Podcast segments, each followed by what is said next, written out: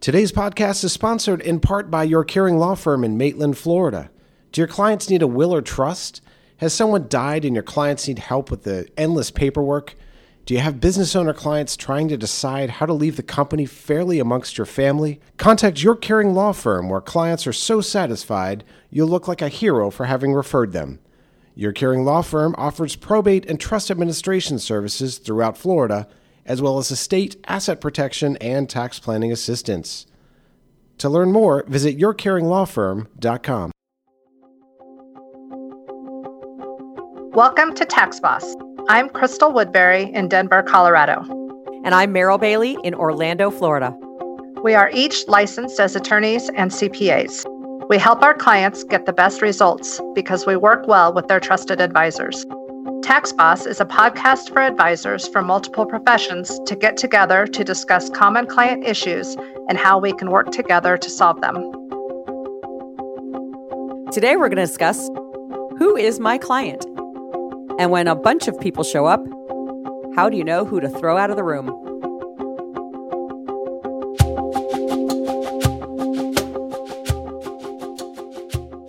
Crystal, I'm really excited about today's topic. We are going to discuss how lawyers handle when the non client makes the appointment. So, for example, if the daughter calls to make an appointment for estate planning for her mother, or a financial advisor calls and wants us to meet with one of his or her clients.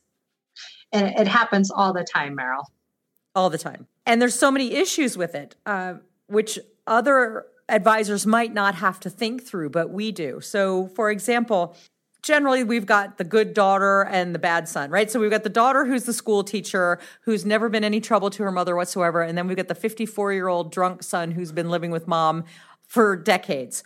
And how do we know when the son makes the appointment because he's the one who drives mom all around? Is he making the appointment because he wants to bring mom to a new lawyer and not tell his sister so that mom can leave him even more money? Or is he making the appointment because he's the one who drives mom around? Right, right. And it's a lot of times not information we have ahead of time. So we put on our calendar when we're setting the appointment who called and made the appointment versus who the client or potential client is going to be so that we know to flesh that out. Yes, we do too. We track who made the appointment. And then we also track who they are saying is going to come to the appointment. And then when it is the appointment time, I will walk into the conference room and I will ask who's my client. And that usually puckers people right up. We do the same. And sometimes there's a look of fear in people's eyes. Well, I had clients in a couple weeks ago, and one daughter made the appointment, and two daughters and the son showed up with mom. So mom drove herself separately, son drove himself separately, the two daughters drove themselves together. And so I walked in and I said, Who's the client? And they said they all were. And I said, I didn't really think so. So I looked at the mother and I said, Why are you here? And she said, I'm not quite sure. And so then the three children started arguing about why they were there, but it did have to do with mom. So I asked the three adult children to leave the conference room, and they were appalled by that. But we hand out a brochure when we do that, and it's called Why Am I Left in the Waiting Room? And it's written by the ABA Commission on Law and Aging, and it's available on the ABA website for you to review. So we hand out that pamphlet and it and while we are escorting them out the room. But this was such an interesting case because so I send the three kids out. You know, the kids, they're all my age or older. And I look at the mother and I say, okay, so what's going on here? And she said that she had gifted in last November the family business to the two sons. Only one of them was there because they had grown the business and had worked there for the last 34 years. And she was leaving everything else to the daughters. And if they did the math, they would realize they were actually going to get more in the big picture. But the daughters were really upset about it for a couple reasons. They were afraid that mom wouldn't have enough money to support herself in her dotage. Now, mom was in her mid 80s and had several million dollars. So I don't really think that was a valid concern, but they were concerned about that. So I said to the mother, Well, how would you like me to handle this? And she said, Well, what I really want you to do is let me leave the conference room and you talk to my three kids. and so I did. And it was a very eye opening conversation for the three of them because I kept reminding them that it was not their money, that it was the mother's money. And so then the daughters wanted to argue that the mother perhaps didn't have capacity back in November when she signed the documents. And so I asked if they had ever had any of the mother's physicians has ever mentioned that the mother didn't have the capacity to sign documents. And they said no. And so it ends up that the mother had her ear plastered to the door of the conference room trying to listen. Katie was telling me about that later. So I finally brought the mother in and I voiced all the concerns and I voiced how much money they had and I I made the mother say out loud that she wanted to make the gift, that she didn't have dementia, which I certainly didn't see any signs of it because she was sharp as a tack, um, and that you know she was perfectly happy with what she had given the sons and she was happy with what, what, she was giving the girls. And if she did run out of money she understood that the girls then would inherit nothing and she was okay with that. So it was it worked out very well but i don't think that other professions generally have to be worried about who makes the appointment and who comes to the appointment right and and maintaining confidentiality between our clients and right. the firm right. now meryl on on that example were you the attorney that worked with mom? It doesn't sound like you were the attorney. That I was not taking the gift. I was not. And I often find in my practice it's a red flag if if someone had worked with an estate planning attorney within the last couple years and then a family member brings them here I agree. revise documents. I agree. And it was a big flag to me because the attorney, I know the attorney that did the, you know, they brought the documents with them. Mm-hmm. And the attorney that had done these documents is wonderful. I mean, she's really good. So I had no doubt that she had done everything uh, the correct way. So it was funny because one of the daughters was saying how upset the mother was the night of the gifting back in November and how distraught she was and you know there was clutching of the pearls and beating of the chest. And I said, "Well, when you called the lawyer back in November, what did she say?" And they said, "Oh, well, we didn't call her." Like, well, then how upset was she? And then ended up they had a meeting with the lawyer, the two daughters and the two sons, and the mother had a meeting in April of this year where the lawyer went through all the things, but the daughters didn't like what the lawyer was saying, so they were coming to me to see if I would say something different. But I did not. So mom left her documents alone? Yeah. Yeah. And I also took the time to talk to her about if she was concerned about the cost of her long term care. Right how was she planning to handle that? Because she was living alone in her own home and she was in her mid 80s. And the answer was she has a long term care policy that pays $5,000 a month towards her activities of daily living. She doesn't need them yet, but she will. And it's one of the old policies that's really good. And then she had, you know, wealth of with two commas in it. So she had plenty of money, but I explained to her that if that was really a concern for her, that she might want to start looking at moving into a continuing care retirement community those are the ones where you buy into a unit and then you pay a monthly fee. And if uh-huh. you run out of money later, they'll never throw you out. And I said, you know, it's a way to self insure your life forever and you get to pick instead of waiting for a crisis and then your children are going to pick. And so the next thing I knew that she was out looking at CCRCs and the kids were amazed. That's wonderful. And another thought that comes to mind when you were talking about the two daughters are actually going to likely receive more than the two boys did from the businesses, especially for older clients. They tend to not share their financial information with their children. And so the daughters maybe saw that the business was gone and it alarmed them because they had no idea what their mom's wealth was. Not that it's any of their business, but that a lot of times that's the driver.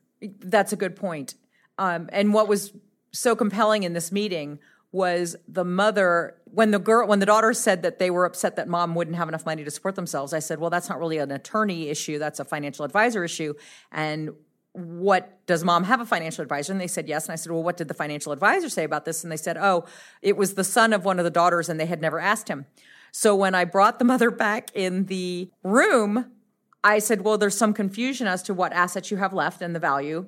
And she picked up the phone and she dialed from memory the grandson, the financial advisor's phone number, got him on the phone, rattled off all the account numbers that she had, what money she thought she had in there. She knew what was going on. Right. You know, so there really wasn't any issue. And then she said to him, I don't think I have to worry about running out of money. And he said, No, Grandma, you don't have to worry about running out of money. and so I just looked at the two daughters. Yeah. If, if there had been more communication among the family members, they may never have ended up in your office. Yeah, there were other issues going on there. I mean, you know, yeah. when you're dealing, one of the things that's so difficult dealing with families as clients or families with clients. Um, you know, a death and a little bit of money brings out the worst behaviors in people.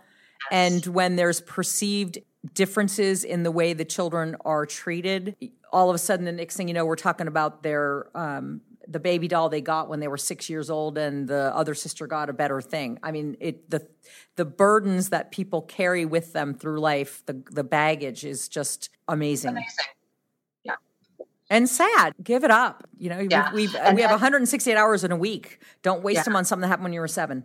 And it's amazing when you flesh these out. The root of the problem is something often that happened in childhood, right? That someone just right. hasn't been able to get past. Yeah, and that's um, that's something that we have to deal with a lot. But it also works when you know the financial advisor wants us to gives us a name and says call this call this person they want to make an estate plan well, under the Florida rules, we're not really supposed to solicit business, so we're not supposed we're not supposed to make the outgoing call. The client is supposed to contact us. Right. So, you know, that's a little awkward too. The, the financial advisors that don't know this or CPAs that don't know this about the Florida rules. Um, it's it's interesting. I do a seminar on occasion about ethics and about the different ethical standards for financial advisors versus CPAs versus trust officers versus attorneys because if you think of CPAs, for example, their ethical standard is to share information with everyone so that everyone has all the information and is working from the same playing field. That's the whole purpose of an audit. Right. Well, they don't understand generally that other professions have a different ethical standard. So when an attorney says our ethical standard is to protect one person and screw everybody else, they think that attorneys are being unethical when really we are being ethical to our standards but unethical towards theirs and right. they don't understand that most professions don't understand that there are different ethical standards based on the profession and you have to know what you're working with so that is a an educational piece that we work with our professional advisors so Meryl, I've had a somewhat different situation that has come up in the last couple of months. I had a mom made her own appointment. She has two daughters. She came in we had a great initial consultation, had a follow up meeting to work on drafting a trust agreement for her um, that said she has two daughters. Everything gets split equally between the two daughters. And, and there's a big age difference between the two daughters, like 15 or 16 years age difference. So we drafted the documents, scheduled an appointment for mom to come in to review the drafts. And mom brought daughter two, which is the younger of the two daughters, and daughter two's fiance. And one of them including included in the draft review process because daughter two was the successor trustee. So mom wanted her to understand what the trust agreement said. Very and common. we often have those meetings with the trustee after the trust agreement is signed. But this one after consultation with the mom alone and, and I explained to her the, upside and downside of including daughter two and her fiance in the conversation. Um, mom wanted daughter two involved, so we went through all the draft documents. A couple days after that meeting, mom calls and uh, wants to change the drafts and substantially increase what daughter two is receiving over daughter one. So it's no longer equal between the two uh, daughter two is receiving what will essentially be two thirds of her estate, and daughter one would get one third of the estate. We're still in the middle of this. We actually have a follow up appointment for the mom to come in face to face to talk about this. I haven't drafted the changes, but it makes me wonder what were the conversations daughter two and her fiance had with mom after that draft review process. Who's going to drive mom to that new appointment? Mom is coming to the new appointment on her own. We've told okay. her on her own. We've told her daughter can't be in the appointment with us. Yeah, we've actually yeah. hired cabs for clients on occasion to make sure that the they don't get driven by the child we're trying to discuss. Yeah. Um, so hopefully, mom does show up on her own. She's she's capable of getting here on her own. She's not elderly or incapacitated, in my opinion, by any means daughter two also recently moved in with mom. So that adds another wrinkle Yeah. to it and to the conversations and and where we go from there. Well, and So it's really hard because, you know, 99.9% of the time, we're dealing with loving family members who are generally trying to help. But every now and then there's that bad seed that we've got to really watch out for. Or just because the children don't agree with how the parent spends their time or money doesn't mean that the parent is wrong Right. It's their money. it's their money it's their time they can do what they want to with it and and adult children forget that sometimes Yes. Yes. So Meryl, we often have advisors who call to make estate planning appointments for their clients. And sometimes it's more convenient for the client to meet at the advisor's office rather than coming out to our office. And we do set up those appointments. How has your experience been when you've had to request the advisor leave the room when we're meeting with what he perceives or she perceives as their client in their office? well generally we work with the advisors and in advance they know what to expect so where we have learned in the past uh, to avoid some of the choke points is we get the client's contact information and we send out our client package like we normally would as if they were going to meet in our office and we take control of the appointment on our end and it just so happens that i will be meeting at their you know the advisor's facility or at the client's home with the advisor there Right. i also make sure that the advisor knows in advance that I'm going to be asking them to step out for a moment so I can ask the client if they want the advisor to be in there. Because I've found a couple of times, particularly with financial advisors, clients might have money with a different advisor that they haven't told this advisor about, and they don't really want to talk about that money in front of this advisor. And but we need to know what they have all over because how can you do an estate plan for people, which an estate plan is leaving your money to someone if you don't know what money they have or where. So Exactly. that can be a little awkward. Yes. Um, I have been fortunate. I have not yet had a bad experience with a financial advisor who hasn't understood why I've asked him or her to leave the meeting. And they have gotten up. Some just expect it. Some have us start the meeting without them, even if it's in their office, and just request that we let them know when we're ready for, for the advisor to enter the room. I also think it's important to set the stage, like you had said, with the advisor ahead of the meeting and just give them a heads up early in the meeting. I'm going to be asking you to step out. Here's why. Yeah, because the advisors know that we're trying to bring out the best result for the client. That's why they invited us in. And so we both have the same goal in mind. It's just our our ethical standards are a little different than that for the financial advisor and the CPA. So we have to help with that. Right, right. Thanks for joining us. In this episode, we talked about identifying who the client is and why that is so important. Let us know what you think of this idea. Please contact us at taxbosspodcast.com. In our next podcast, we are going to discuss divorce and the Tax Cuts and Jobs Act of 2017. We'll give you an analysis of maintenance and tax deductions, including personal exemptions under the new law. Until next time, I'm Meryl Bailey. And I'm Crystal Woodbury. Thanks for joining us. Go dazzle your clients like a tax boss. Today's podcast is sponsored by the Law Center in Highlands Ranch, Colorado.